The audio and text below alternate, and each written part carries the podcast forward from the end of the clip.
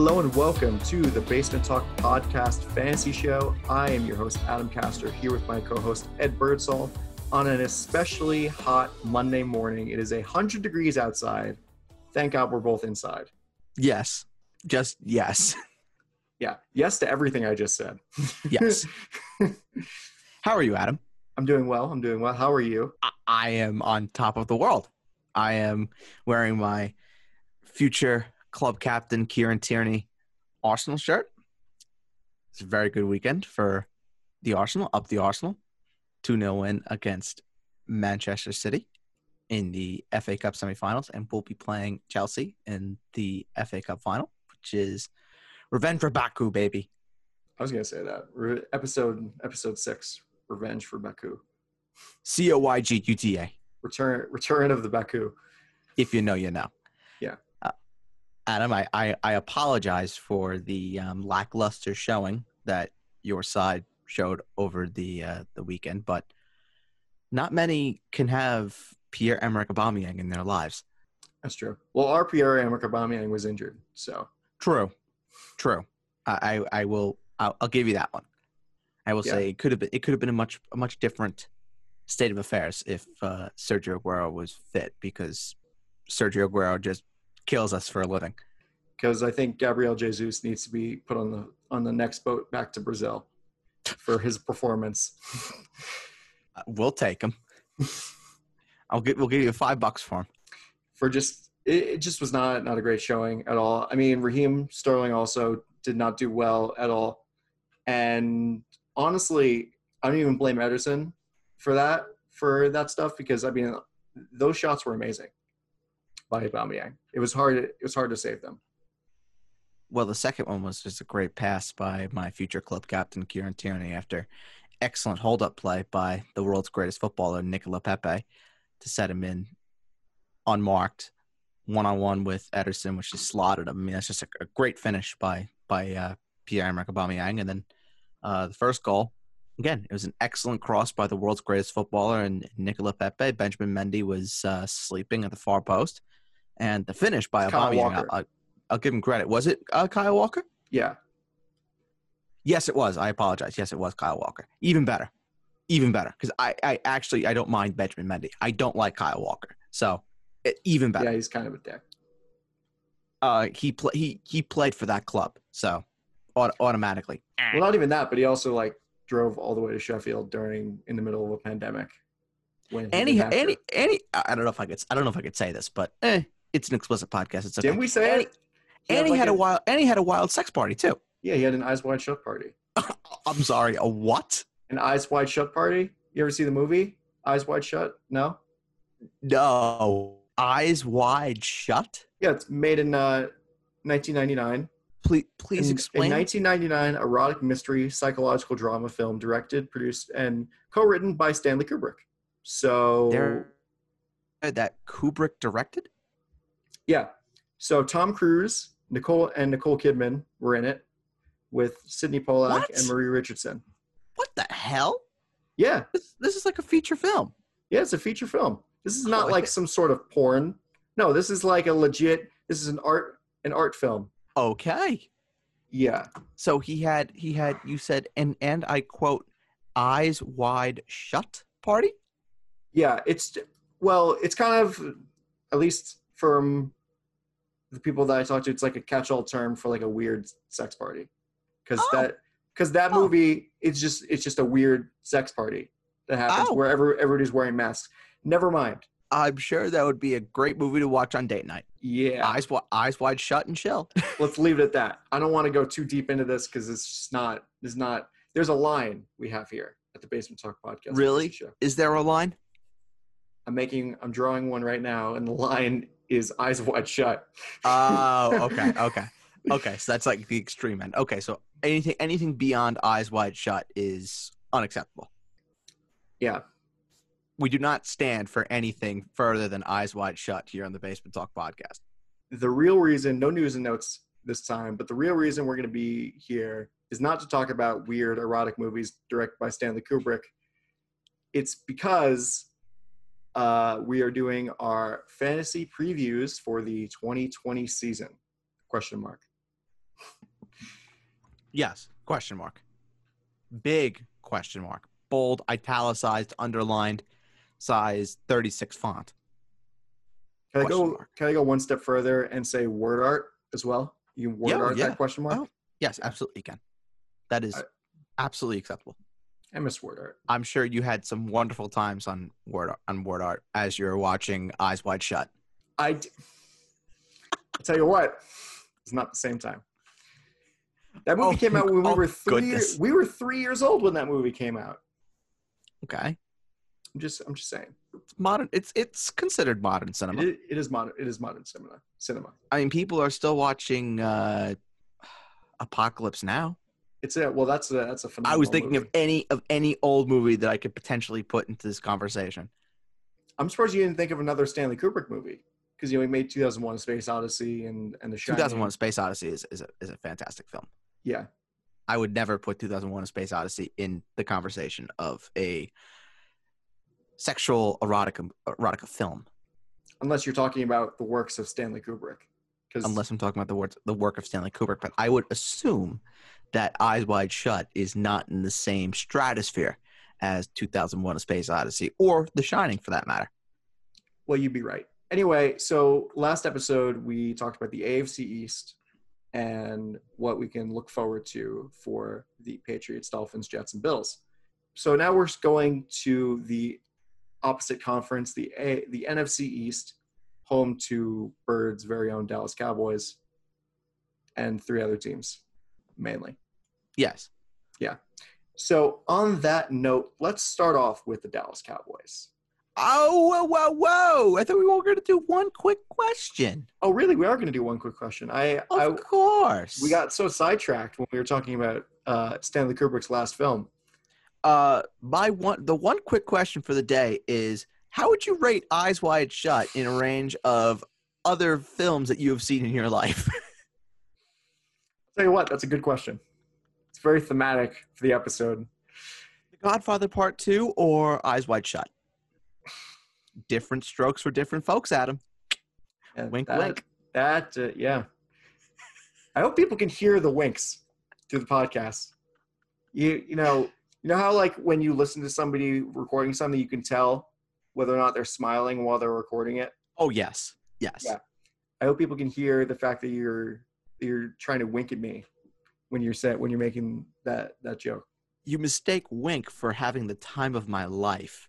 Yeah. Talking about a an erotic film that I have not seen. Yeah. And I'm going to take every opportunity for the next hour or however long we record this podcast for to make every joke imaginable about Eyes Wide Shut.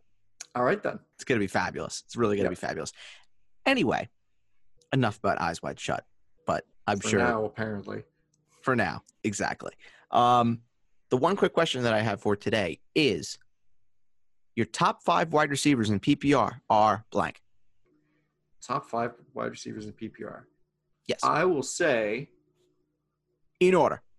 ooh, in order. yes, your top your top five bit receivers. harder.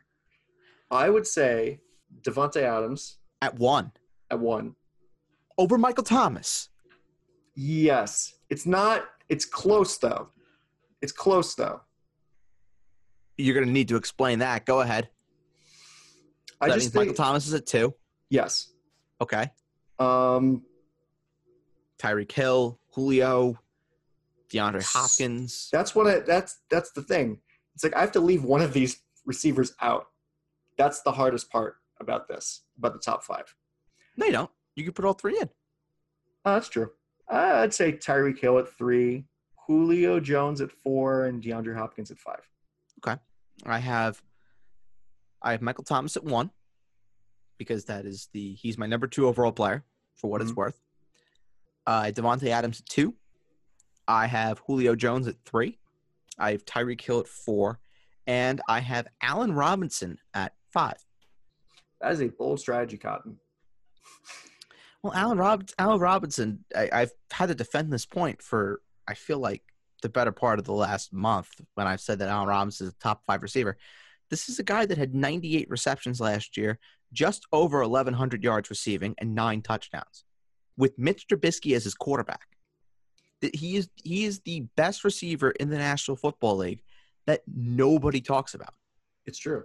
Remember he also had 1,400 yards receiving with Blake Bortles. Yep. He's like a modern day Larry Fitzgerald. He does it all with terrible quarterbacks. He he's elite. He is an elite receiver. And I think I, that's I, probably there why- are go ahead. I think it's probably why people aren't like myself aren't really looking to him as a top five wide receiver because the quarterback play is just has just not been good in Chicago. Even if, well, he uh, hasn't needed it. no exactly. He hasn't needed it. I, I and I think that's what really sets up Allen Robinson. He's also in a contract year. So he's playing for his cash, which also Okay. helps. He's he's gonna see the contract that Amari Cooper just got for twenty million dollars a year when he had more catches and more yards than Amari Cooper did and more touchdowns for what for what it's worth. And he's gonna say, Oh, okay, well if I can basically keep up my numbers the way they were last year, I should make more than Amari Cooper did. And I Yeah. think he he would have he would have a, a very good case. And I also think that you look at the Chicago Bears, they're not going to be a good football team. They're going to be down in games a whole lot.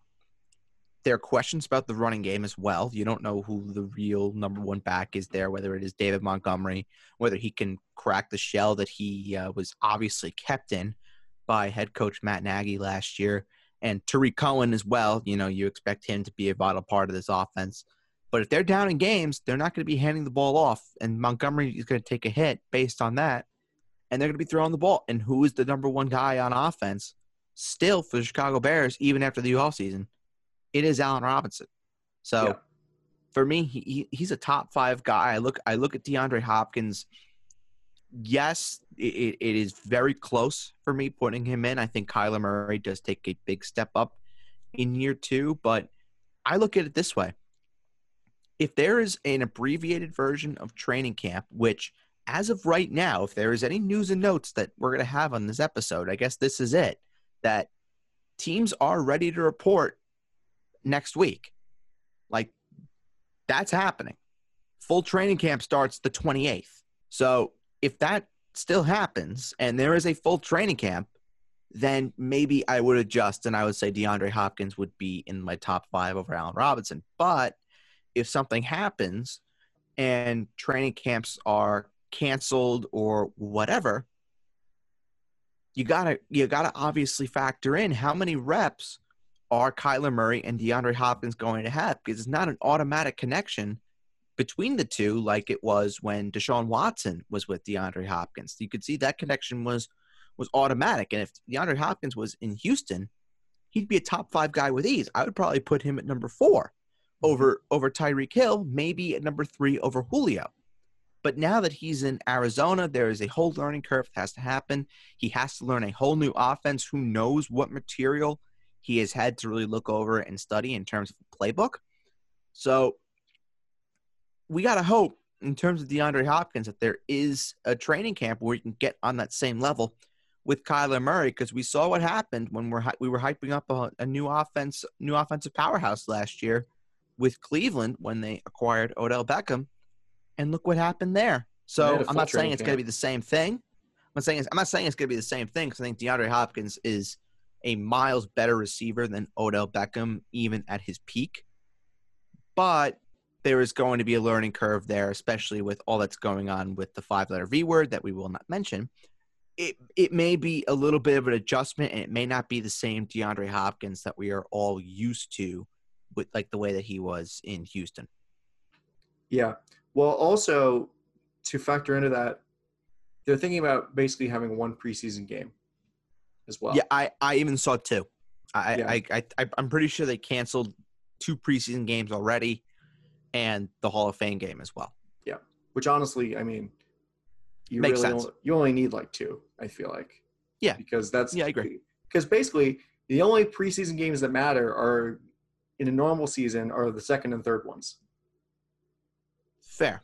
Because the fourth one, nothing happens, and then the first one, everybody's just trying to like, you know, get get back You're into lucky. shape. You're, you're lucky if you're seeing the starters come on the field for a drive. Yeah. Basically, if I remember how it was last year when the Jets played the Giants in Week One of preseason for the for the MetLife Bowl, quote unquote. Uh, Sam Darnold was basically out there for a drive, and they're like, "Okay, bring in Trevor Siemian," and that was it.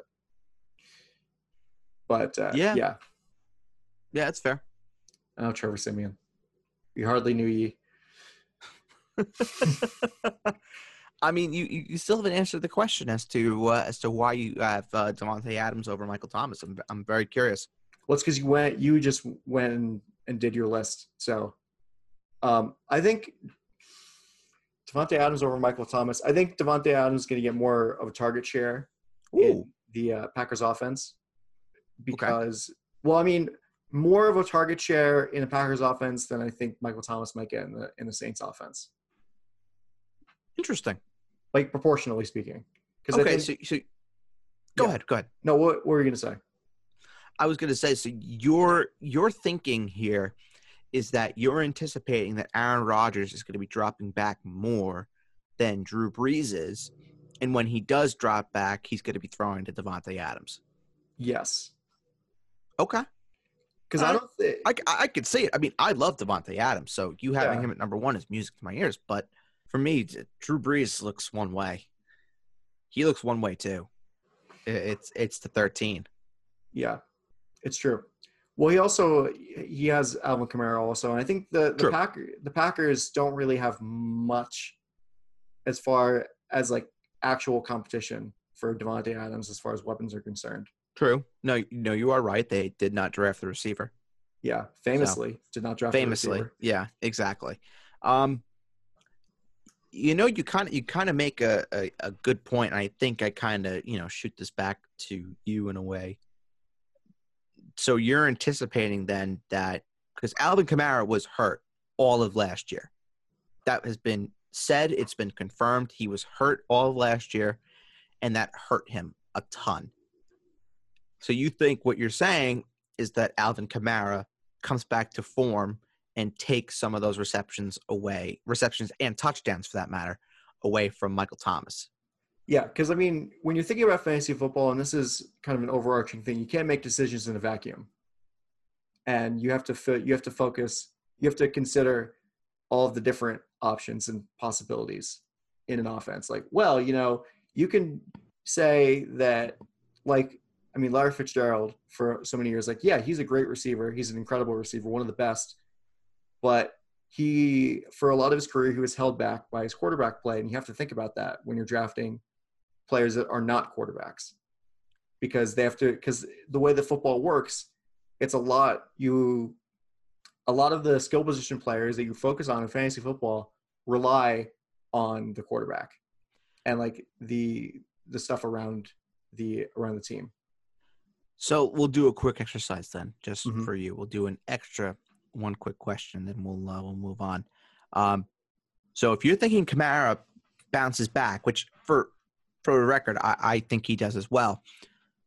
Where is he in your running backs? Top is he is he a top five running back for you? i think he's a top five running back for me Is he top three? well Do you have him over McCaffrey, Barkley, or Zeke? no Okay. Yeah. Do you have him over? i'm thinking about myself because i have third pick in our uh, fantasy league so You do. this is important stuff For what it's worth, I'm taking Michael Thomas over Barkley and Zeke. Yeah. This Me. is like doing your homework while the teacher is uh, giving you the lesson. Pretty much. pretty much. I mean, for me, I get Michael Thomas. I, I have the four pick in that league, and if I get Michael Thomas, I will be thrilled. I'm pretty sure that he's not going to make it, or he's going to make it to you. I don't think, And I will snap him up on a heartbeat. yeah, I don't think people are going to be as like willing to take a receiver at. I mean, I'm probably not going to take him at three, and I don't think the people who have uh, first and second are willing to take a, a receiver first and second overall. Even though I have no idea who they are, just like based on how people in fantasy think and True. work. So, who would you rather have, Alvin Kamara or Dalvin Cook? I'd rather have Alvin Kamara. Ooh, okay. Yeah. Okay. Would you rather have Alvin Kamara or Josh Jacobs? Mm. I'd rather have. Mm, that's tough. Oh, is it? Well, I think they they both have upside. I think I'd rather have Kamara. Okay, I, I would rather have Kamara too. Uh, Alvin Kamara or Nick Chubb. I'd rather have Kamara. Alvin Kamara or Joe Mixon. I'd rather have Alvin Kamara. I'd rather have Alvin Kamara too. Yeah. Yeah. I, I would rather have Dalvin Cook though over Alvin Kamara, pending pending of course that Dalvin Cook does show up, and it'll be interesting next week when we um, Well, that too. when we when we record whatever episode we do next week, depending on whatever division that we're on. Um, when training camp is in full swing, we're going to see who reports and who doesn't. Who knows? We might be on the NFC North at that point. We could be. And uh, yeah, we could actually be in a position to uh, talk about that sort of thing. True. We absolutely could be. But anyway, I think that this has gone long enough. We can talk now. We can talk about uh, your beloved Dallas Cowboys and how their fantasy outlook is for the 2020 season. And starting off with the quarterback. Number one, everything. I figured you were going to say that. But uh, starting off with the quarterback, Dak Prescott. Uh, a lot has been made of Dak Prescott because now he has uh, probably the best receiving corps in the NFL with the uh, Cowboys drafting CeeDee Lamb in the first round. And now he has CeeDee Lamb, Amari Cooper, and Michael Gallups. And plus, he has Ezekiel Elliott, of course. So, where are you looking to draft Dak Prescott? Well, obviously, the first two quarterbacks are going to be Mahomes and Jackson in any particular order. I think that is very that's set in stone. You know, in, in whatever order you prefer them. Uh, for me, I would rather have Mahomes over Jackson, but then I know people who would rather have Lamar Jackson for the rushing upside over Mahomes, and I I fully understand that. But then after that is when it definitely does get a little bit murky in terms of who would you have out of guys like Russell Wilson, Kyler Murray, Deshaun Watson, and then of course the aforementioned Dak Prescott. I would out of those, I think I'd rather have Dak Prescott because you look at the upside that Dak has. Dak was the number three quarterback last year. Just because of the amount of times that he threw, he was number two in the league in passing yards, just behind Jameis Winston. So Dak last year really had to carry a I don't want to say it was a terrible football team. I would say it was a terribly coached football team.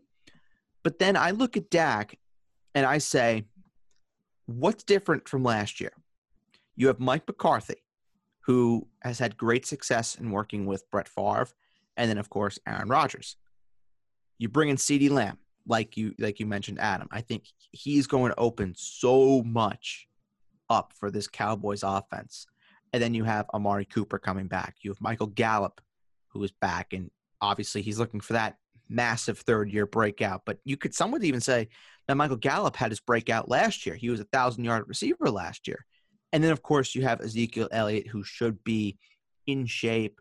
The offensive line should be as good as it was. Obviously, the retirement of Travis Frederick kind of puts uh, throws a wrench into things, but uh, Joe Looney has proven to be a serviceable starting center uh, in the past for the Cowboys, and I think he will come in and whether it is him or Tyler Biadasz, I think either one will be a good starting option for the Cowboys at center, and that offensive line should not skip a beat. But in terms of Dak, he is my number three quarterback. I, I really think I am very interested in Dak. I think if you could get him in the sixth or the seventh round, I think I'm okay with Dak going there because he offers he offers some rushing upside. You know, we we've seen Dak take in those those keepers at the one or two yard line in the past, but he also can throw the ball. And anybody who wants to go at Dak and say that Dak is not a good quarterback, he's overrated, this and this and that, Dak can make all the throws. And he is not asked to do a whole lot. The Cowboys offense under Jason Garrett was it, it was a very in between in between the, the numbers sort of offense. You know, he was throwing he was throwing dump offs, he was throwing slants, he was throwing posts. You know, he can make all the throws. But now with Mike McCarthy coming in, this Cowboys offense could have a whole new modern look. And we've seen Mike McCarthy not necessarily lean on the running back so much. His offense really is very centered on the quarterback position. But Mike McCarthy has also never had a running back to the quality of Ezekiel Elliott, who we'll get to in a minute. So, where do I think Dak Prescott finishes? I think Dak Prescott is a lock for for top five. I think Dak knows he's playing for his cash again. I think Dak is going to ball out. I could see Dak. See, I don't think that Dak is going to be the 4,900 yard passer that he was last year.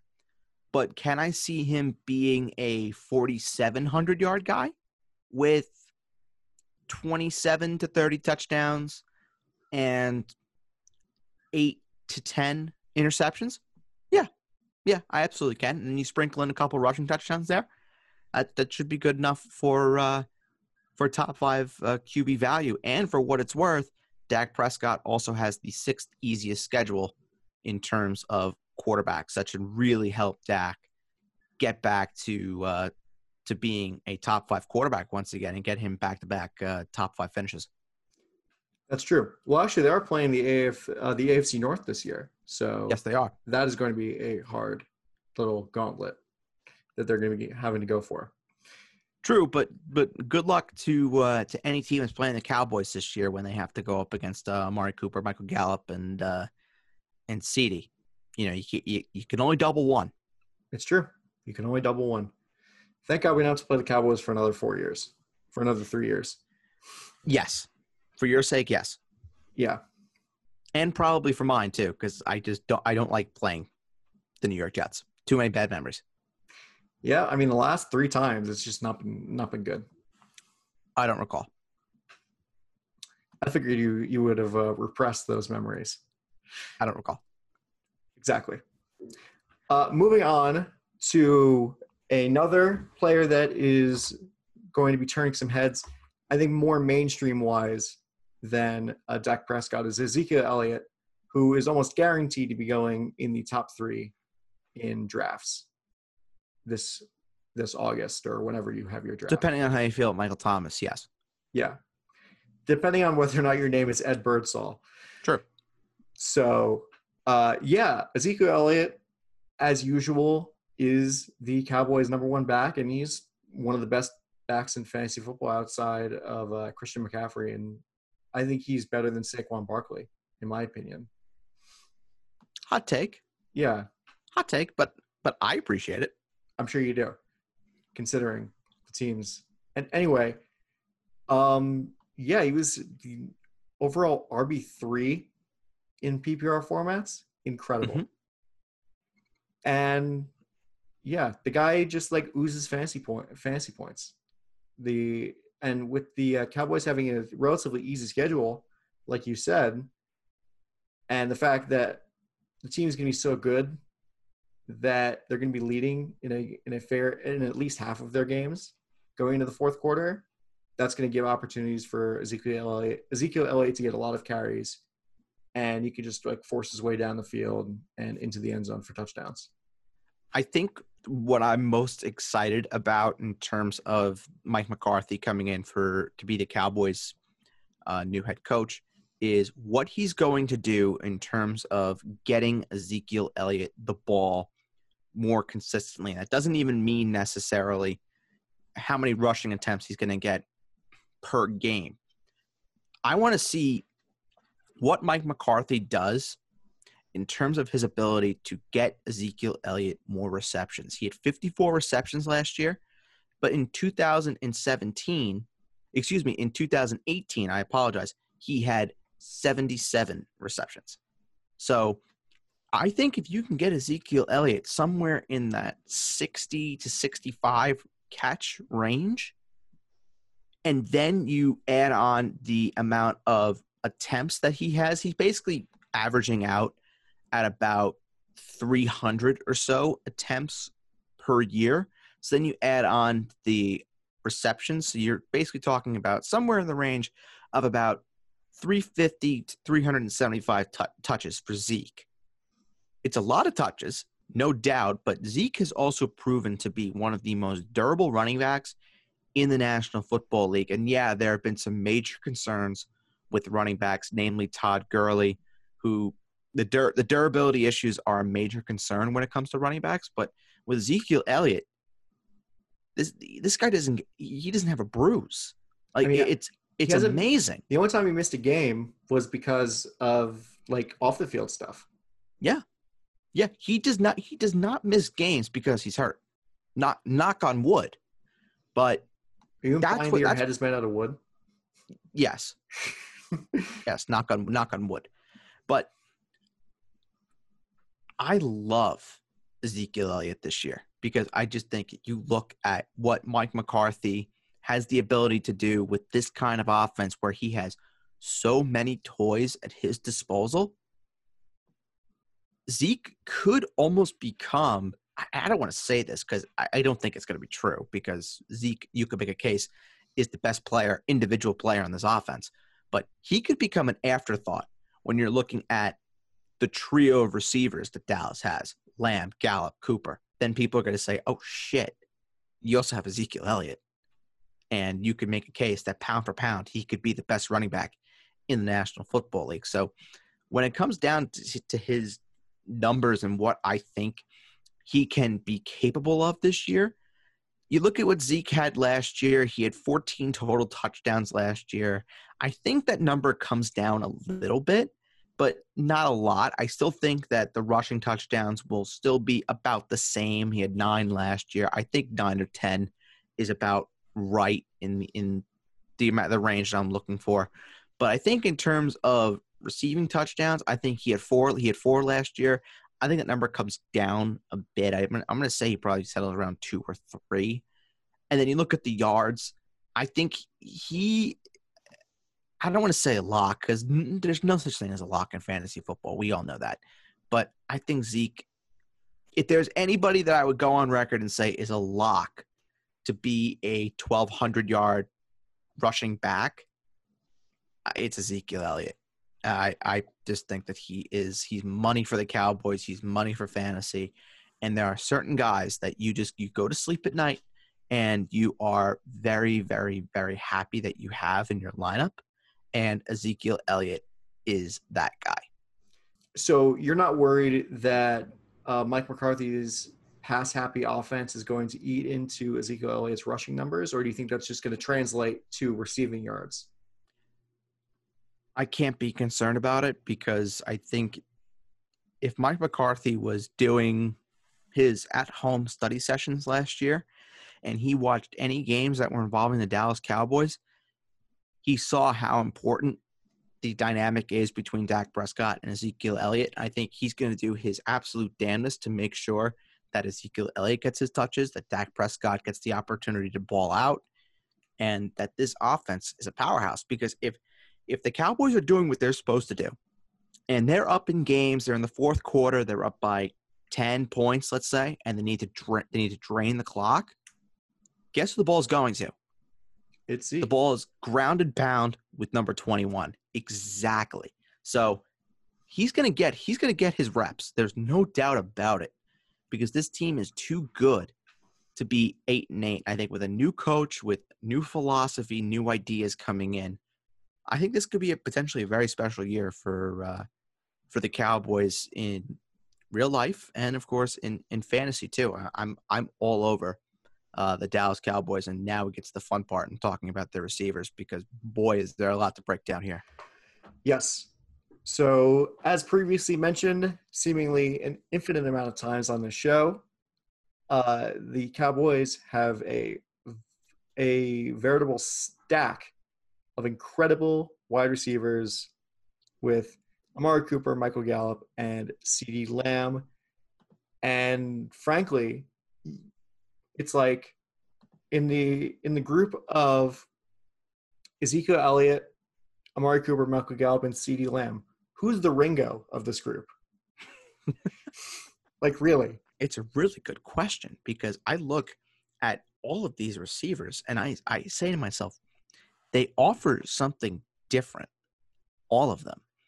There was a report that came out today that said that the Cowboys are going to try and use CeeDee Lamb in a in a jet sweep sort of role where he will basically run end arounds and take handoffs and get you some rushing yards as well, which I, I look, I don't blame the Cowboys for trying to do that because CeeDee Lamb is electric with the ball in his hand. I mean, there's there's just no doubt about it. But then you send him, you know, run a route.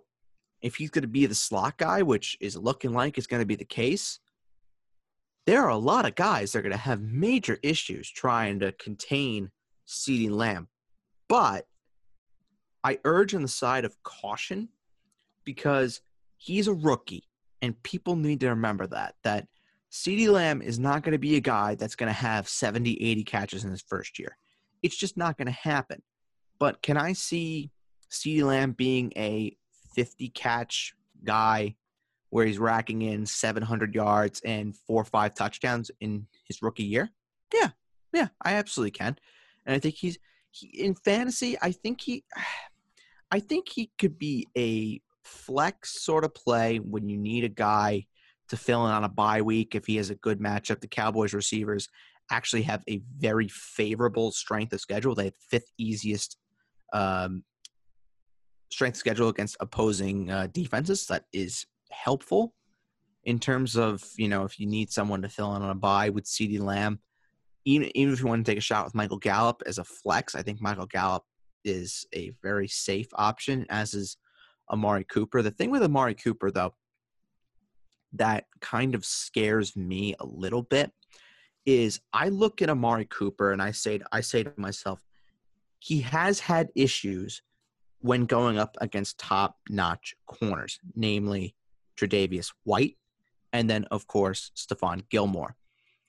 Let's take a look now at the Cowboys' schedule because we need to look at the corners that Amari Cooper will be going up against to really assess, you know, what we think his season is going to to look like. Michael Gallup, I think he's going to be another thousand yard guy. I think his his ceiling might be a thousand yards, maybe a little more than that, with six seven touchdowns. I think if he if he were to get that, he, that's a that's a fine flex, maybe with Listen, upside there's only of a one low end wide receiver too. What's that? There's only one football bird. I, know that. I know that, but you're talking about Dak being a 4,600 yard passer. The ball's got to go somewhere. It's true. Well, so I'll, yeah, go ahead. Go Corner, ahead. as far as corners are concerned, I, the one I could think of off the top of my head, that he's probably gonna have trouble with is, of course, Darius Slay. With the potentially, yes, yeah. potentially, yes. Uh, the other one that I could that I thought of off the top of my head too, week one in L.A., Jalen Ramsey. Yes, that could be an issue. Um, the Browns, Denzel Ward. Uh, the Giants, James Bradberry. Eh, not really. Uh, the Cardinals, Patrick Peterson. Mm, eh, I don't think so either. Then Darius Slay. Then you got the Ravens, their guys, Earl Thomas, I'm sure will be keeping a close eye on Amari Cooper. Then you have Richard Sherman, the 49ers fantasy playoffs. Yeah. So really all you're looking at here is you're looking at Richard Sherman, the Ravens, Darius Slay twice, Patrick Peterson maybe, Denzel Ward, uh, Shaquem Griffin, and Jalen Ramsey as the as the top notch corners that Amari Cooper is going to go up against. The way I see Amari Cooper, he could be capable of so much more than we we got from him last year, and this is with also some games where Amari Cooper was not necessarily at, at his best, namely, of course, the Patriots game. But you're talking 79 receptions from Amari last year and just a shade under 1,200 yards. I think if you can get that number that number of receptions up a hair, you're talking maybe six more catches, and you can get that number to 1,200 yards, and you keep touchdowns the same at eight, maybe you can get nine. I think it's a very fine season from from Amari Cooper, and I think that you could you could very easily make a case that Amari Cooper could be a top twelve receiver, and I don't think anybody would call, would call you crazy just because of the kind of connection that he has with uh, Dak Prescott. I mean, I don't I don't know how you feel about the uh, the Cowboys guys, Adam, but I think anybody who's going to go invest in in the Cowboys uh, this could be a fantasy football gold mine if invested in the right spots. Yeah, I, there's definitely places where it could be a gold mine, and there are a couple places if you are a bit over anx- over I guess over anxious, Overzealous. overzealous, you can be you can have your hands full of fool's gold, some some pyrite in your hands True. if you try and overdraft Michael Gallup or CeeDee Lamb, thinking that they're going to immediately be really good uh, next season, better than Before yeah. Before we uh, before we wrap up uh, talking about the Cowboys, there's one more uh, player that I wanted to talk about as a potential sleeper. Uh, I talked about this on the original uh, the debate that the, the legitimate podcast, Basement Talk podcast. Uh, Blake Jarwin is a guy that I like a lot in terms of a late round tight end that could potentially blossom into something. I'm not saying that he's going to be, you know, a top five tight end, but if you're talking about a guy that maybe you can get in the double digit rounds that could produce low end tight end one numbers, I think Blake Jarwin could potentially be that guy. All right. Yeah. No, definitely. I mean, with how thin the tight end position is, whatever you can get, you can take. You'll take it. Yeah, I don't think Dalton Schultz is going to be uh, taking over Blake Jarwin anytime soon, Nope. Especially since I have no idea who that is, and or Blake Bell, or all Blake I- Bell, Super Bowl winning tight end Blake Bell. I know who that is, but the uh, the other one, I, for all I know, you could have just made up that that uh, that name, Maybe I did. and I would. I not. did. I did do. I'm sure you didn't. Okay, moving on to the New York Football Giants, and starting off with their quarterback, potential quarterback of the future, Daniel Jones, who had a very strong finish to 2019, but I don't know.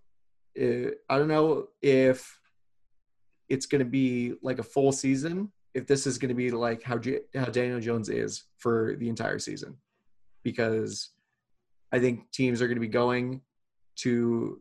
I mean, I mean, there's no training camp, but I think that you know coaches never stop working, and they're going to be in the film room, especially coaches that lost to the uh, New York Giants. Like, well, you know, Daniel Jones is beat us this one week, let's say, is like, how do we stop him? And they're going to try and figure out a way to stop him. And really, what's going to be telling is how Daniel Jones adapts to this. Because I think, really, if they take away like Darius Slayton, his his favorite target, it's going to be pretty hard for Daniel Jones to really do much. See, Giants fan, Giants fans may come at me for this. I like Daniel Jones a lot this year. I, I have him ranked as my 15th quarterback because I look at him. I see mobility. I think this is a guy that can get you some yards on the ground. I think he can get you one or two rushing touchdowns over the course of the season.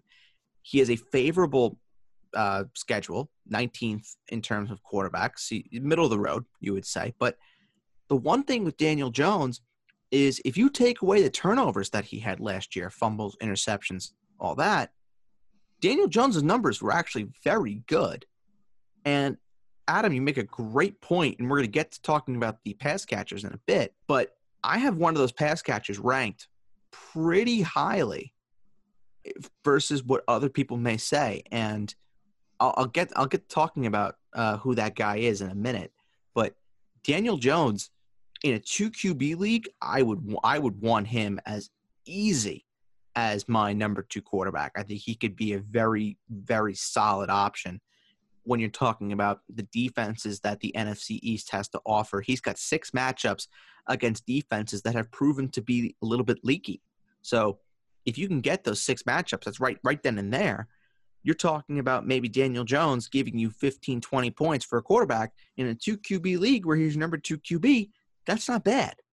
That's not bad at all. Now, if he's your QB one in a deeper league, I would want to pair him with somebody just in case.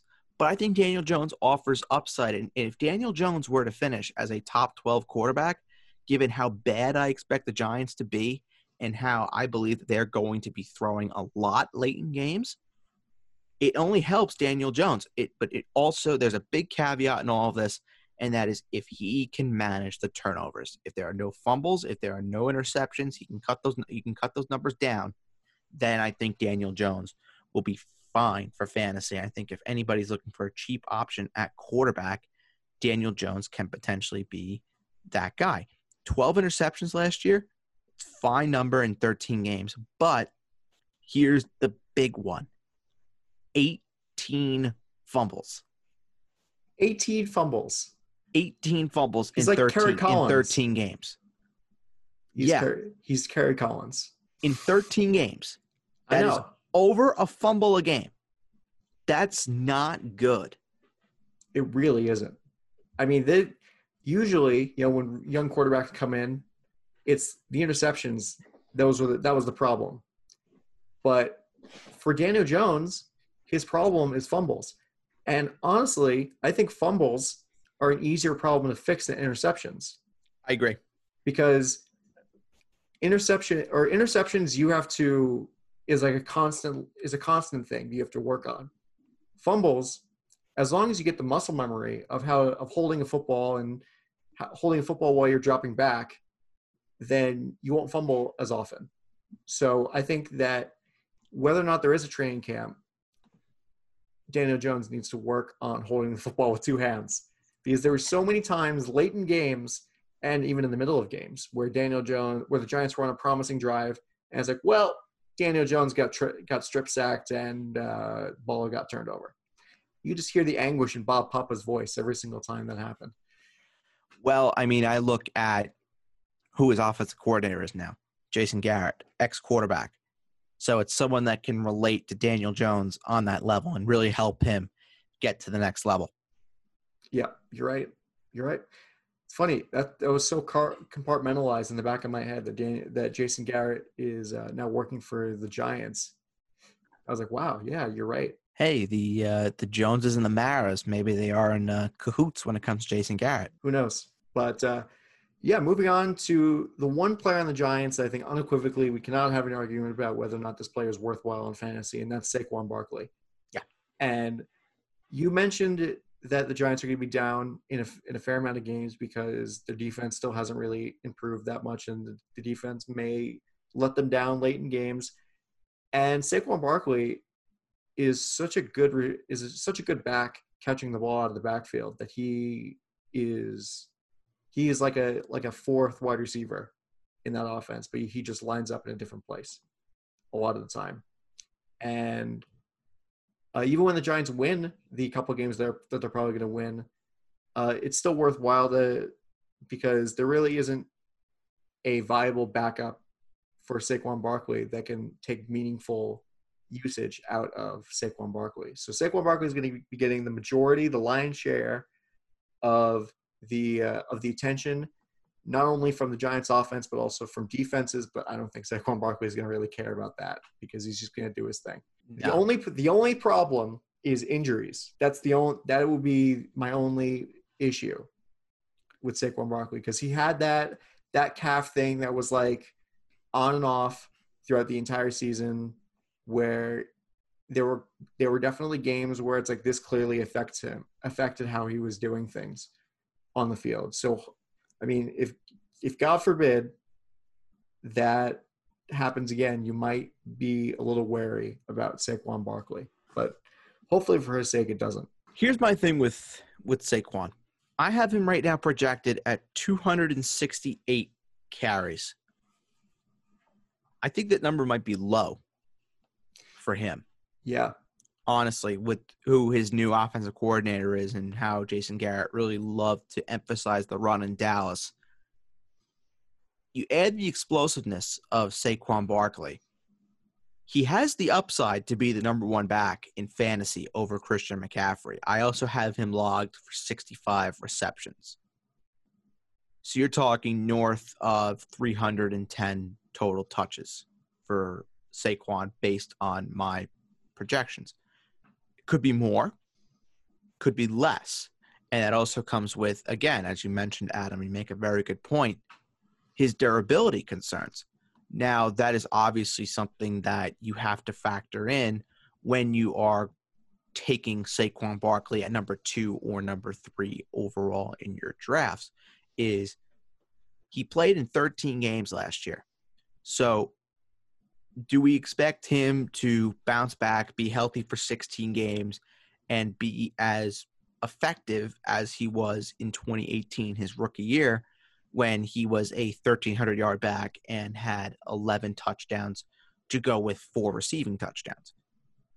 Probably not. Could he be that? Absolutely, 100%. But where do I see Saquon Barkley being? I think he's a 1,200 yard back, and no, no doubt about it. But if he's healthy, he could have, he could give you 16, 1700 yards. I don't think anybody would be surprised, honestly.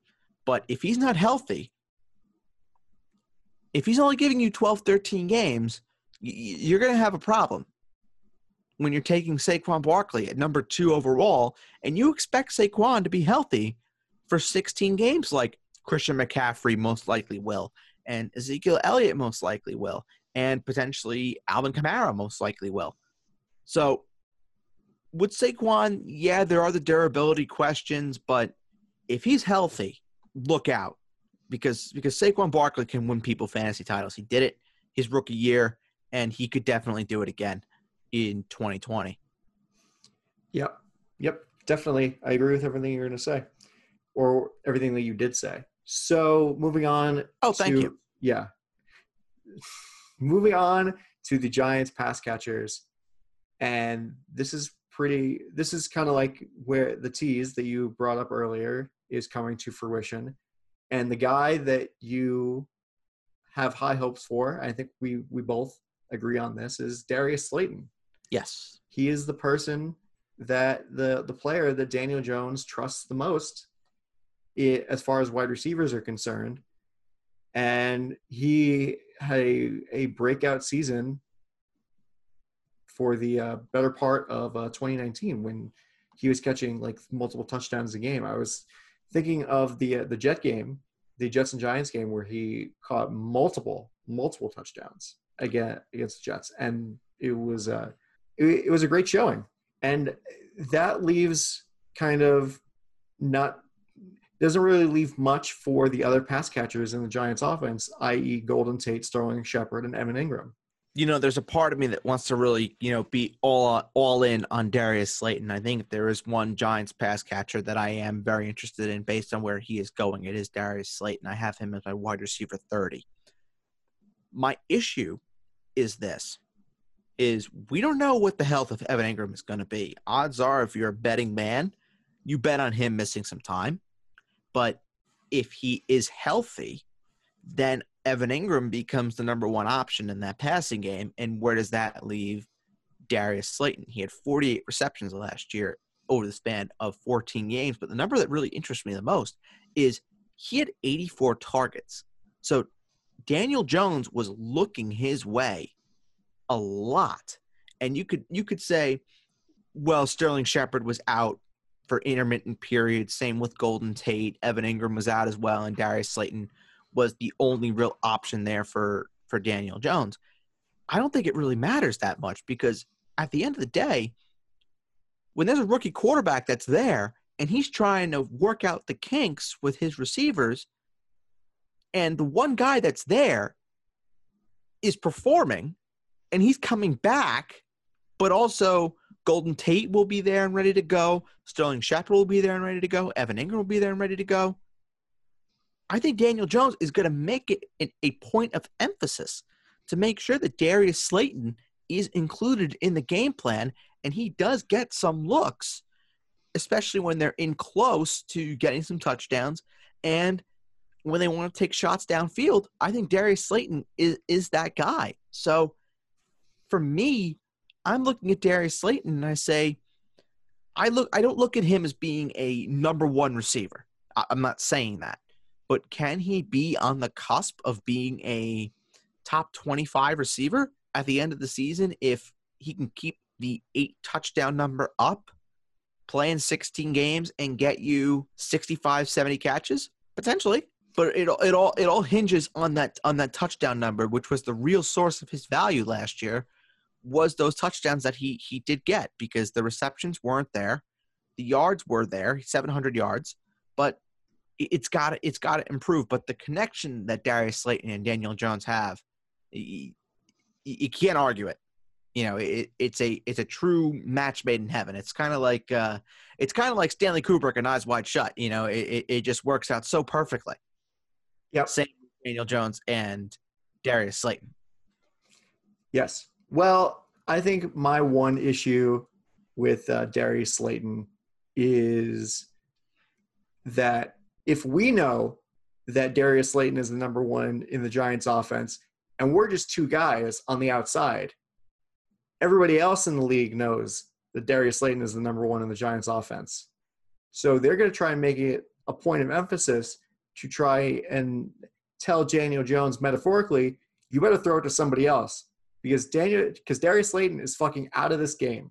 We are covering him to hell, and you better beat us by throwing it to either Golden Tate, uh, Sterling Shepard, Evan Engram, or Saquon Barkley. See, I only think it's going to happen if Darius Slayton just burns another team. Then you could say that Darius Slayton deserves a double. But as of right now, I think the guy that's getting the majority of the attention, depending everybody's healthy on the Giants offense, is Evan Engram and Saquon Barkley. That's what the point of emphasis is going to be for other defenses, where if you could stop Evan Engram, you can stop Saquon Barkley. It forces Daniel Jones to try and get the ball elsewhere. And probably the plan C there is in fact Darius Slayton, where, you know, if you get if you can get a bomb, you know, you're setting yourself up for a pretty nice week, you know, if you're starting Darius Slayton. But um, you know, it really it really comes down. It's gonna be interesting to see what what Daniel Jones does with a fully healthy group of pass catchers. As for Golden Tate, I think Golden Tate is a safe option. I don't see a very high ceiling with him, but could I see a a medium range sort of floor? Sure. Yeah, I, I could see that. I think I could say the same for for Sterling Shepard.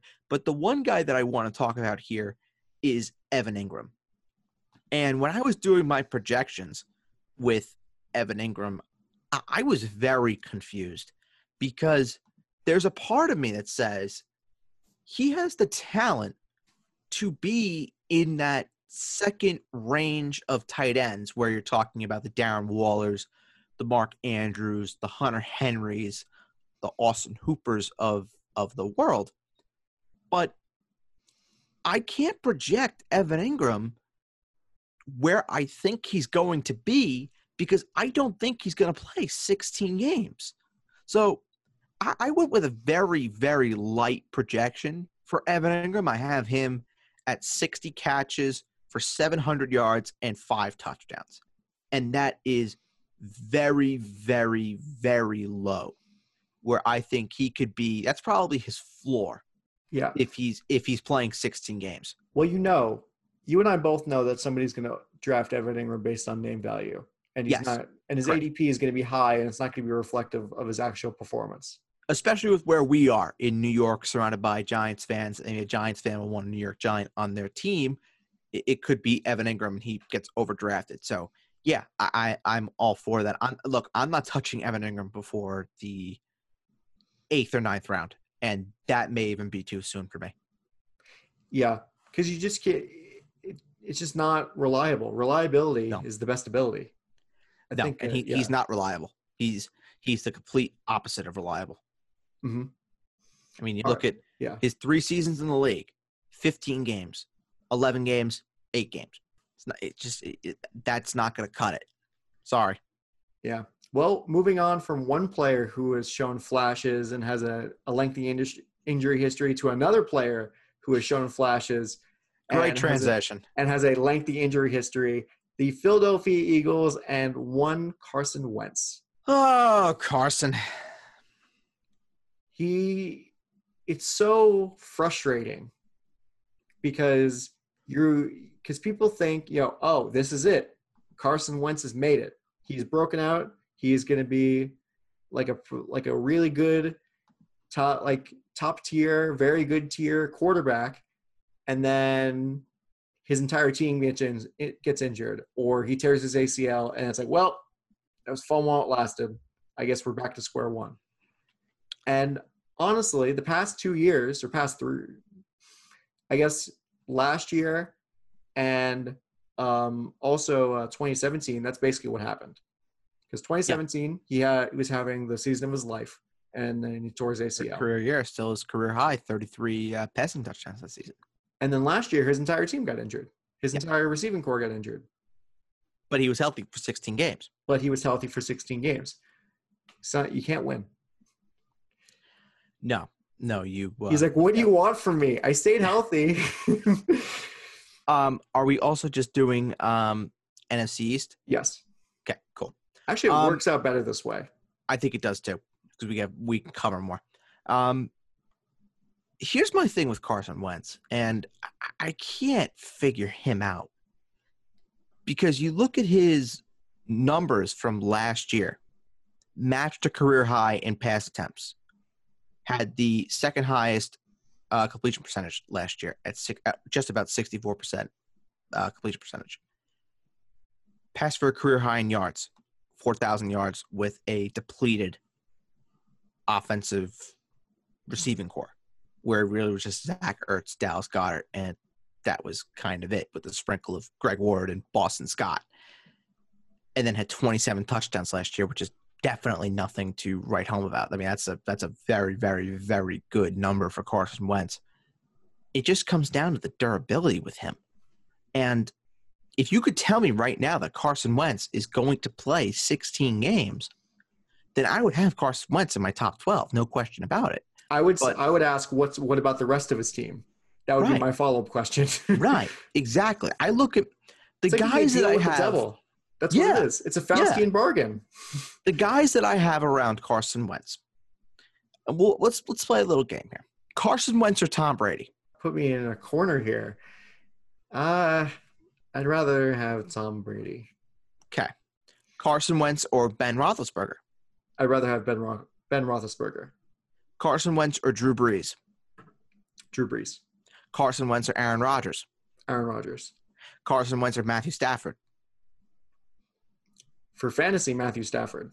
Okay, there we go.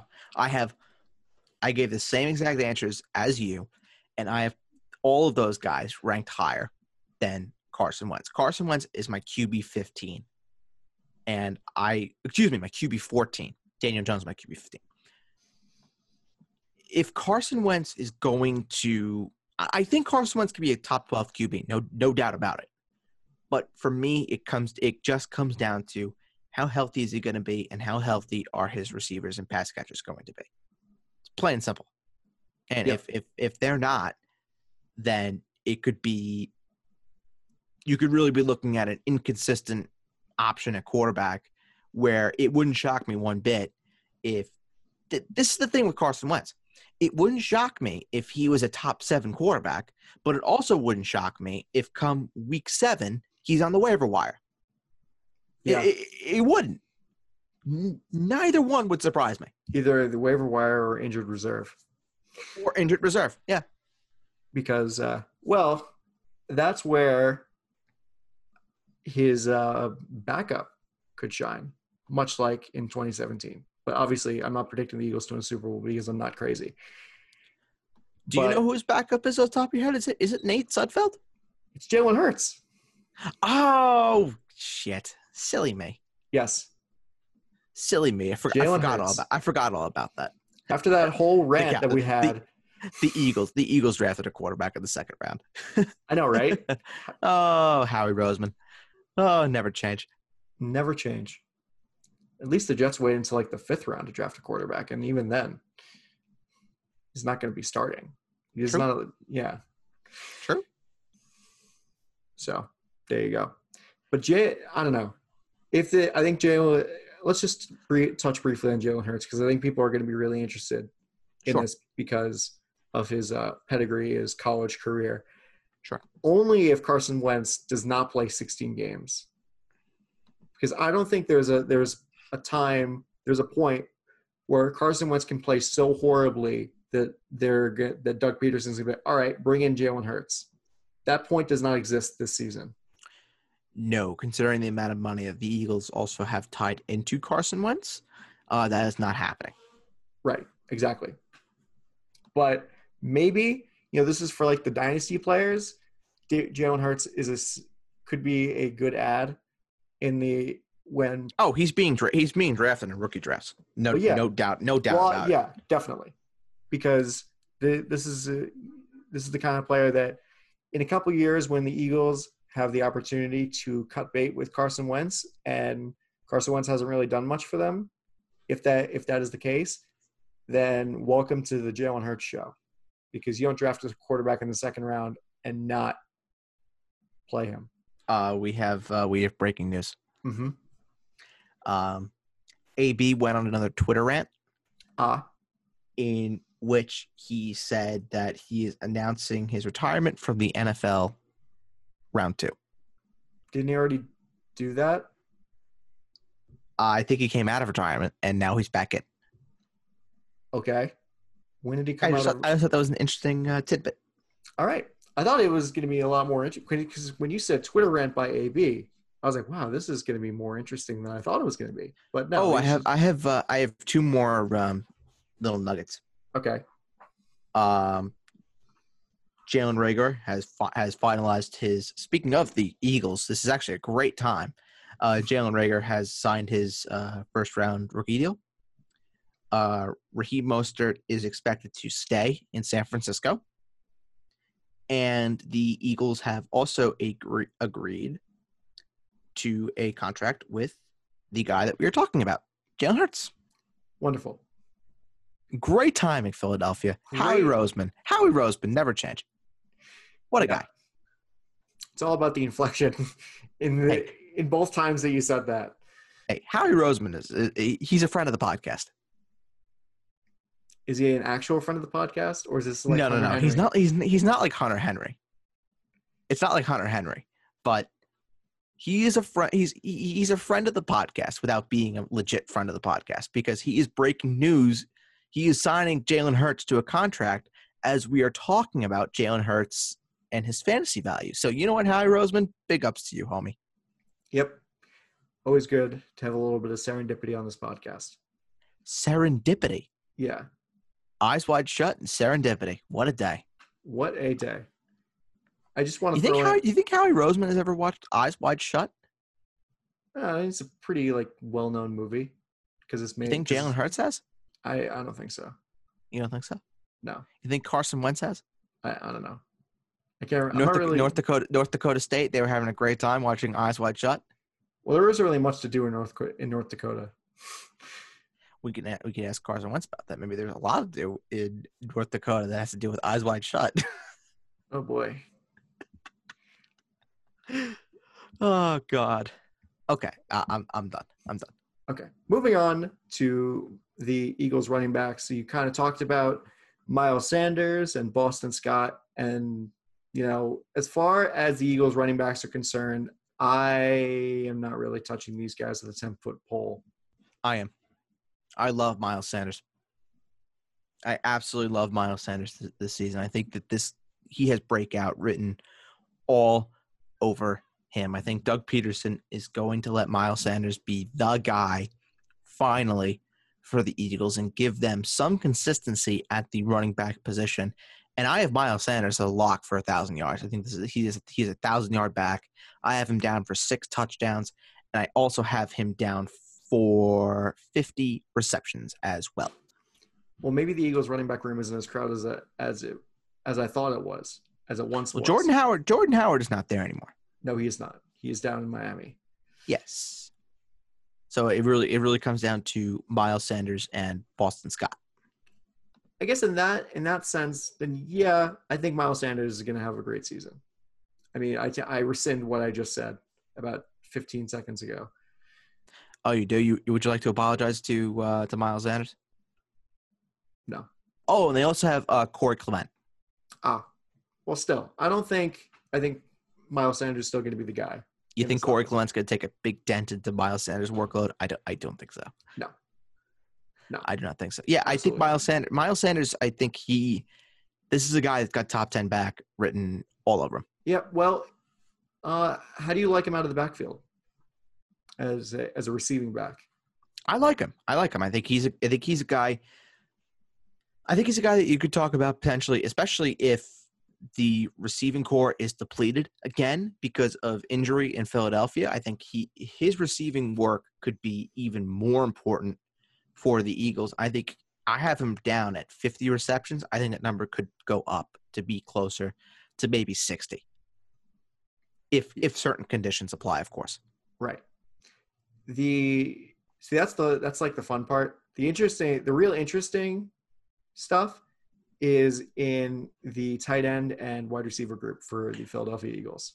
Oh yes. Because that that's like boring stuff. Like, oh yeah, we know he's going to be good. Yada yada yada. Number true number one back, workhorse back, that stuff. But for the Eagles, in the wide receivers and the tight ends, you got no idea what is going to come out of this. No, of you group. don't. Especially, I mean, how how many times has Alshon Jeffery been on the trade block? How how close? How many almost trades with Alshon Jeffery have gone through over this So time many. that we have started recording podcasts together? So many. Endless. I I feel like we are good for we've been doing a fantasy podcast every summer for what or every summer slash fall for what the last three years Yeah. Well, I was even talking about Longer? like since we started since I started filling in on the, on the Basement Talk podcast. oh i thought we were, i thought we were talking about throughout his career in Philadelphia. i was going to say i feel like we've had alshon jeffery trade rumors for the better part of the last three four years Yeah. Either way, I think I don't think that Alshon Jeffery is going to get traded. I'd be shocked if he if he actually and if the one of these trade rumors actually goes through, I would be very shocked. no i don't think he's getting traded either because what team is going to is going to actually trade something of value for alshon jeffery? Also, the Eagles would basically have Jalen Reagor, yes. and that's it, and desean jackson. And DeSean Jackson. Oh, don't even get me started. But no i don't want to. Yeah, I, I, I, I think for me, it really comes down to which receiver of this group do I like the most between Jalen Reagor, DeSean Jackson, Alshon Jeffery, and then maybe if you want to include Greg Ward into this conversation as well, JJ Sure. Arcega-Whiteside. I don't know which one out of that group I like the most. I would probably side with Jalen Reagor. Is probably the Yeah. one that I like the most, but I, I- I wouldn't touch uh, touch any of them with a ten foot pole. Well, the funny thing is, you know, we were talking about how in the Cowboys offense, it was like, who is the Ringo in the in the Cowboys offense? The Eagles wide receiver corps is all Ringo. It's four Ringos. I think that might be uh, being a little too kind. I think Jalen Reagor is probably like like a George Harrison of the of the receiving corps. They don't have any Paul McCartney's or John Lennon's. No, no, they're the the Paul McCartney and John Lennon is probably at the tight end position. Yes, that's correct. Zach Ertz and Dallas Goedert are the best tight end duo in the NFL. Ooh, that's a statement. Yeah, That's a I mean statement. two two incredible tight Over ends. over Chris Herndon and Ryan Griffin. You know what? Second best tight end duo in the NFL. Thank you. You're welcome. Second best. Healthy Chris Ger- healthy Chris Herndon and Ryan Griffin are the best. Dynamite, dynamite. What a duo. What a duo! Name a more iconic duo. I will I'll wait. wait. I will wait. Dallas Goedert. I'm not touching Dallas Goedert. I think if you're looking for someone that maybe if you want to hope that Zach Ertz goes down with an injury, then you know How you could you do? Dallas How Goedert. could you do something like that? criminal. I know, I know, terrible. But I I mean, if you wanted to handcuff Zach Ertz with Dallas Goedert, then I guess you could. I would never handcuff a tight end. That's just kind of stupid. You only have one tight end. I mean, what the like? Why even bother? Well, I mean, that's exactly it. Bottom line is, if you're taking one of those top three tight ends, your odds are you're taking him in the second or the third round. You're not taking another tight end the rest of the draft. You're done. You take your tight end and you're set. And then when that tight your tight end is on bye, then you see who's there on waivers and you make your decision then. And and and that's just sort of that. But Dallas Goedert, yeah, I'm not I'm not touching him. I like Dallas Goedert as a player, but in terms of you know what I think he can be, it, it doesn't line up with with fantasy for anything that I'm remotely interested in. So that leads us to, of course, Zachariah Ertz. Zach Ertz. I have him as my number three tight end. He is the number one guy in this offense. He will give you wide receiver two numbers, no doubt about it. I think he is as safe as they come, given his connection with Carson Wentz. Now, Carson Wentz is always, always going to be looking for Zach Ertz.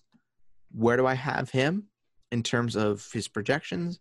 I have him at around 80 catches, at around 900 yards receiving, and I have him at seven touchdowns. So a very, very, very safe sort of pick Zach Ertz could be. And for what it's worth, too, and I, I, this is something that maybe, maybe if you want to talk about before we move on to uh, to the Washington football team, uh, very interesting that Zach Ertz, his ADP right now is he's going in the middle of the fourth, which is fascinating to me. If you give me Zach Ertz in the middle of the fourth round, I would rip your hand off. I would do I would do cart I would do cartwheels. I would be like, wow, I guess cool. I get the best team in the league then. Dope. But at this but at the same time, I kind of understand it because if you like Zach Ertz, you have to like Carson Wentz a bit. Yeah. Well, I think even no matter who's the quarterback, I think Doug Pederson realizes what he has in Zach Ertz. True. Like I'm true. It would be dumb to not use uh, Zach Ertz to the as much as I can because of how good he is, and especially if the Eagles wide receiver corps gets uh, depleted again, gets all injured again, then Zach Ertz and Dallas Goedert are going to be the guys, are going to be number one and number two yes. in in the offense and then then is where I could see a reason for going out and getting Dallas Goedert because he would instantly become the number two option in that offense, and then I can understand it. Yeah. But uh, in like two tight end leagues or deeper leagues, would you be interested in getting Dallas Goedert? First of all, if you're playing in a two tight end league, I seriously would recommend you get your head examined. Listen, I'm just, one. it's a hypothetical question. You don't need to attack these hypothetical people uh, then I will not attack these hypothetical people. Um, yes, I, I, I would be interested in Dallas Goedert under the condition that he is the number two option in this offense. Yes. Okay. All right. Let's move on to the Washington team that doesn't have a name yet anymore. The Washington blanks. The Washington no names is something that I thought I would I was thinking about going with, but uh, the Washington football team. The Washington football team the Washington. I can't believe people are thinking about naming them the Washington Generals. Like they don't even that's realize. What, that's what people are thinking about calling them. I think the day that the name got taken off, like got, the name got retired, um, people on Twitter were like, "Call them the Washington Generals," and people were just I've been, like, I've, I've been seeing a lot of the Washington Warriors. That would be a cool name. Nice little play on words with the alliteration there. I gotta say. Yeah, I like Red Tails. Red Tails is a cool one. I like that. Different. Yeah. I mean, it could if you want to still be like red and gold. True. Maroon and gold. You red red tails. Yes. But uh anyway. So the quarterback Washington, Washington football team for the Washington football team is Dwayne Haskins. Yes. Who really I think going into last season people did not have too didn't really have high hopes for Dwayne Haskins. Given the team that he was uh, going into, yes. Yeah. And honestly, I mean, geez, we haven't even heard about. I hope Alex Smith is doing okay on that same on that same subject. But he's probably not coming back. Considering, I I would say there's a better chance that uh, that you would get to uh, get to watch your favorite cinematic masterpiece with Stanley Kubrick and uh, and John F. Kennedy, then there'd be a chance of Alex Smith ever playing football again. Yep. Uh, yep. Uh, that's yeah, probably right. I, I, I, don't even want to say the name of the film. Eyes wide shut. See, when you said favorite cinematic masterpiece, I was like, just imagining my fa- my actual favorite movie of all time. So, no, it's Eyes Wide Shut, of course. No, it's not. I know it is, hundred percent. No, it's not. Yes, it is. No, it's actually good. Adam, films. I know I know you better than you know yourself. Your favorite film is the absolutely Eyes Wide Shut. No, it's Goodfellas. Is it Goodfellas? Good, good choice. Yeah, it's a good choice. It's either Goodfellas or The Godfather Part Two. Excellent choice. I flip flop. Um, go, moving on. Talking about Dwayne Haskins. Eh, I'm not really too like no. enamored with him. No. No. And honestly, that's kind of a good summary, summarization of this Washington offense. Is just eh. if you if you're in a deep two QB league and you want someone to have on your bench in case something happens to your other two quarterbacks, then yeah, Dwayne Haskins is obviously going to get drafted. But other than that, I'm not touching Dwayne Haskins. No. Yeah. All right, moving on to the one position that you really well, actually, I mean, the two positions that you're really going to be looking at as far as Washington is concerned, and that is running back with Darius Guice and Adrian Peterson, and wide receiver with the uh, one and only Terry McLaurin. And let's start off with the running backs. We both, well, you especially are a big fan of Darius Guice. I am in, in 2020. Yes, I am. And uh, you think he's going to be uh, a very good running back. I do. Yep. The thing though with Darius Guice is it's when he plays. When he yep. plays, he is so effective. But it is the when. He just is not healthy. The one guy though that I definitely want to talk about is not Darius Guice, is not Adrian Peterson, and it is not Bryce Love. It is Antonio Gibson, the rookie out of Memphis, who Ron Rivera recently compared to Christian McCaffrey. This is a guy that a lot of people are very interested in because of the fact that he can be a running back. He can also play slot receiver. He's got great hands. He's kind of a hybrid utility player that can be that could be operated out of any position on the field offensively with the exception of offensive line. Because I know Adam probably would have said something along the lines of, "Oh, he could play right tackle too." Well, I mean, it's not what it sounded like, but yeah, I was thinking it. You were go. You were gonna go there. I know. I know you were. But Antonio Gibson, he can line up outside. He can line up inside. He can line up in an I formation. He can line up out wide. He could do whatever you need him to do. And Ron Rivera, we all know that he likes to be he likes to have a nice little offensive mind to him. Of course, Norv Turner's son is the head coach, uh, excuse me, is the offensive coordinator for the Washington football team now. And we all know that the Turners do like to get very creative with their running backs, and they do love their running backs. So I expect that Darius Guice is going to get his run. I expect Adrian Peterson is going to get his run. If Bryce Love is healthy, then Bryce Love can potentially get his run too. But I think Antonio Gibson, out of those out of the four running backs here, I think the most consistent role that potentially he could carve himself. I think Antonio Gibson is the one guy here that if you're looking for a deep sleeper, he could potentially be the guy. Well, in a running back room full of either old running backs or injured running backs, you got to pick the healthy running back. Yep. And the yeah, and the young run the young healthy running back, you got to pick him. Yeah, the opportunity is absolutely there for him, no doubt about it. So moving on to the receivers, I think the only player, at least as far as uh, as my view, that I'm looking at here is Terry McLaurin because he had a, a solid season. Adam, you forgot about the second greatest tight end in the history of the world. Listen, Logan Paulsen is not playing in the league anymore. He's not in the league anymore. No, no, no, no, no. Logan Paulsen's the best tight end. Logan Paulsen. No, it's not, it's not Logan Paulsen. It's Jeremy Sprinkle. Jeremy Sprinkle. No, Jeremy Sprinkle. Well, you know, now that Jordan Reed isn't there, not like it matters. True. Come on, Adam. You know, you, you know what to say it like that. Jeremy Sprinkle. No, I'm good. You gotta do it with the hand with the hand motion too. With you're rubbing your index finger and your thumb together. Sprinkle. Moving on. Terry McLaurin yes. is uh, the only wide receiver really worth looking at here, in my opinion. I agree. And um, yeah, honestly, that's kind of all I really have to say about it because uh, Terry McLaurin was basically the only receiver that uh, Dwayne Haskins seemed to look at all season. Yeah, yeah, I, I completely agree with you, Adam. I think that uh, Terry McLaurin, you could really pencil him in as a thousand yard receiver given the fact that again Washington are going to be terrible. They're going to be down in games, and it's going to force the Washington football team to throw the ball.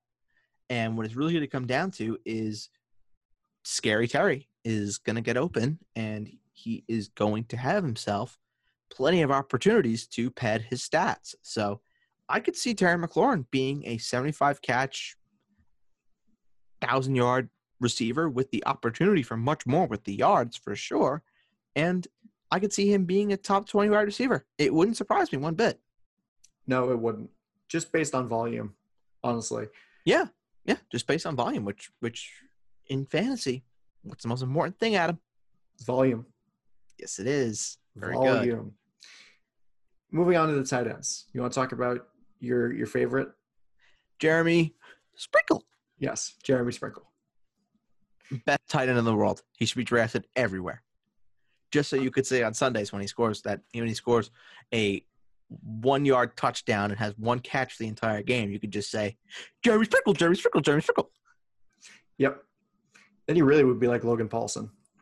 He'd have the immaculate stat line of one catch, one yard, and one touchdown. Listen, Adam, Adam, nobody can ever beat Logan Paulsen. Nobody can ever beat Logan Paulsen. But if there's anybody that has a chance, it's Jeremy Sprinkle. Yeah. But really, How many how many people do you think have turned off the podcast by now just because of hear, having me have, hearing me uh, say Jeremy Sprinkle? um, basically everybody. Well, they're getting they're getting a whole lot out of this experience. Go draft Jeremy Sprinkle. You'll thank me later. Well, considering that the uh, the two previous number one tight ends in Washington are either free agents or retired. Yes, So- I, I'm obviously I'm obviously being facetious. Don't go draft. Don't draft him. Yeah, It's no. There's not going to be much there. Delanie Walker could end up there for all we know, and Yeah. Jeremy Sprinkle turns into Jeremy Sprinkle. yeah, exactly. So there you go. Anyway, thank you for listening to this episode of the Basement Talk Podcast Fantasy Show. You can find all episodes of the Basement Talk Podcast, Basement Talk Podcast Fantasy Show, and the Quiz Invitational on Apple Podcasts and Spotify.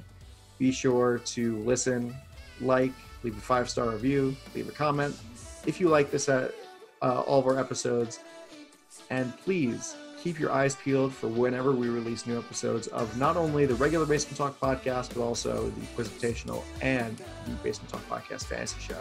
Yes, and go check out the Quizitational because when we recorded it last, Adam was in the center of some major, major, major controversy. So Fun, fun stuff. For my co-host Ed Bertzel, I'm Adam Castor, and we'll talk to you next time on the Basement Talk Podcast Fantasy Show. bye bye.